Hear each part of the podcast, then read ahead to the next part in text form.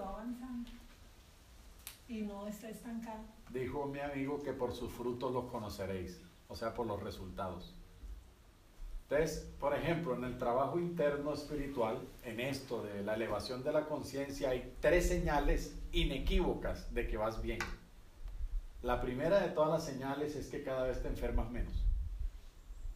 Tú puedes empezar enferma, vuelta naco, pero si tú haces chikung y lo haces todos los días, te haces enema y lo haces todos los días, te vuelves vegetariana y no tienes excusas para fallar. O sea, esos cambios tienen que llevarte a que cada vez te enfermes menos. Estás menos enferma de lo que llegaste y no te dan nuevas cosas. Y si te dan, no te dan tan frecuente como antes. Entonces, no es que hay me una gripa cada dos meses. Pronto pasas un año y no te ha dado gripa. Primera señal, cada vez te enfermas menos. Segunda señal, cada vez te ríes más. O sea, vas abandonando la tendencia a la tristeza, la preocupación, la ira, los celos, el agrio, todo eso se va diluyendo. Si tú no notas eso, algo estás haciendo mal o no estás haciendo nada. ¿Cierto? Entonces, si tú empiezas todos los meses, es que cuando a mí me viene la menstruación yo me pongo de mal genio. No seas huevón, está bien que eso pasara antes. Pero sigues otra vez todos los meses con la misma disculpa, algo estás haciendo mal tienes que notar que, bueno, en el siguiente mes y los siguientes dos o tres meses eres un novato, acabas de empezar, entonces todavía te pones así un poquito irritable, un poquito llorón, pero cada vez menos. Y por allá en el cuarto o quinto mes, la menstruación viene y tú no te afectas por eso. Simplemente compras toalla y ya. No le puedes seguir echando la culpa, es que las hormonas, las hormonas me ponen ay, ay. Entonces cada vez te ríes más más contenta, con más alegría en tu vida. Y la tercera señal es que se te da por el servicio, por ayudar a otros, empezando por compartir con otro lo bueno que tú ya has logrado. Entonces tienes una mejor salud porque la alimentación tú has notado cómo te limpió la cara, cómo te mejoró la digestión, cómo se te fueron los dolores de rodilla. Y tú le empiezas a decir a otros, a tu familia, a tus amigos más allegados, dice, oiga, le voy a contar, a mí me dolían esas patas y yo desde que dejé la carne y tal cosa, no me volvieron a doler. Ustedes deberían probar lo mismo que yo, lógico que todos los días se quejan de algún dolor.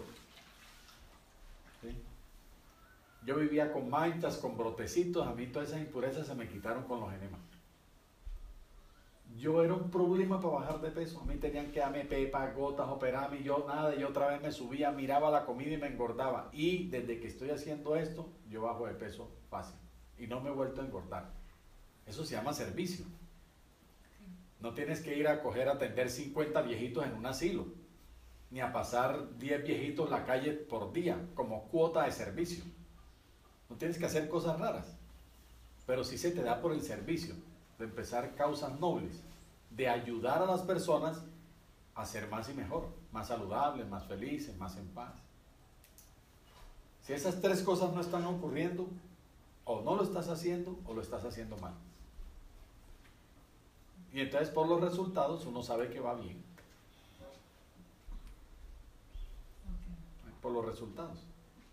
Los resultados siempre tienen que promover la vida, la salud, la felicidad, la libertad, la paz, la virtud.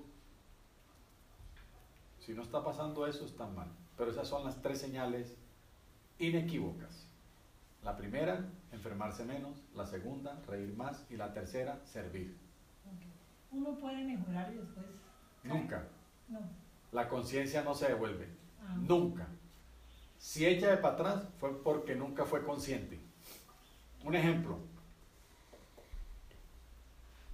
Eh, usted tiene una hija de tres años que se está muriendo en el hospital. Una disteria, un tétano, una meningitis, una huevonada bien grave, está muriendo. Usted entra a la capillita de la clínica y se arrodilla ya al Altísimo sin que le duela la espalda y le dice, Señor, si tú me salvas la niña, yo dejo de fumar. Mejor dicho, no, es que al revés. Voy a dejar de fumar y sálvame la china. Voy a dejar de beber y sálvame la niña. Te prometo que no vuelvo a beber. La niña se salva. Y usted no vuelve a fumar o no vuelve a beber. La china a los 15 años le llega a preñar el colegio. Y usted vuelve a fumar o vuelve a beber. ¿Sí? Porque usted es un trato con ella. Yo dejé el trago por ti. Me sacrifiqué para salvar, que te salvara la vida a Dios. Y tú me acabas de fallar. Por lo tanto, yo también voy a fallar. Estoy autorizado para no cumplir mi promesa porque tú me fallaste quedando preñada. Porque nunca fue un acto de conciencia. Cuando es de conciencia, pase lo que pase, no lo vuelve a coger. Otro ejemplo, alguien deja la carne, pero no la deja por conciencia, sino por miedo. Porque el doctor le dijo, con ese ácido úrico alto y con esa artritis, usted sigue comiendo carne, va a caer en la silla de ruedas. Y entonces deja la carne, pero la deja por miedo a caer en la silla de ruedas. Entonces, lo deja por miedo, porque va a quedar en silla de ruedas. Pues se sigue enfermando. Se sigue enfermando aunque no come carne, le siguen doliendo los huesos, sigue quedando tullido y se sigue deformando. Y va donde otro doctor y le dice, doctor, es que yo dejé la carne, pero mire, yo sigo enfermo, eso no me está sirviendo.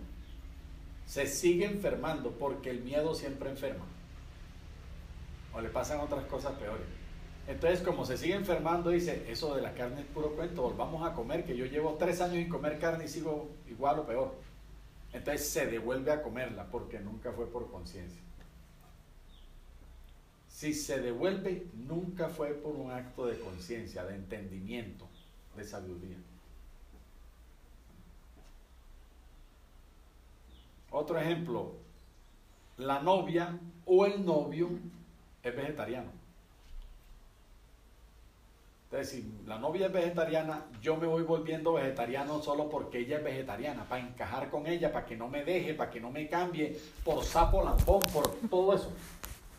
Cuando peleé con la novia y ya no sea más mi novia, para algo carne, con la boba que siga, ¿cierto?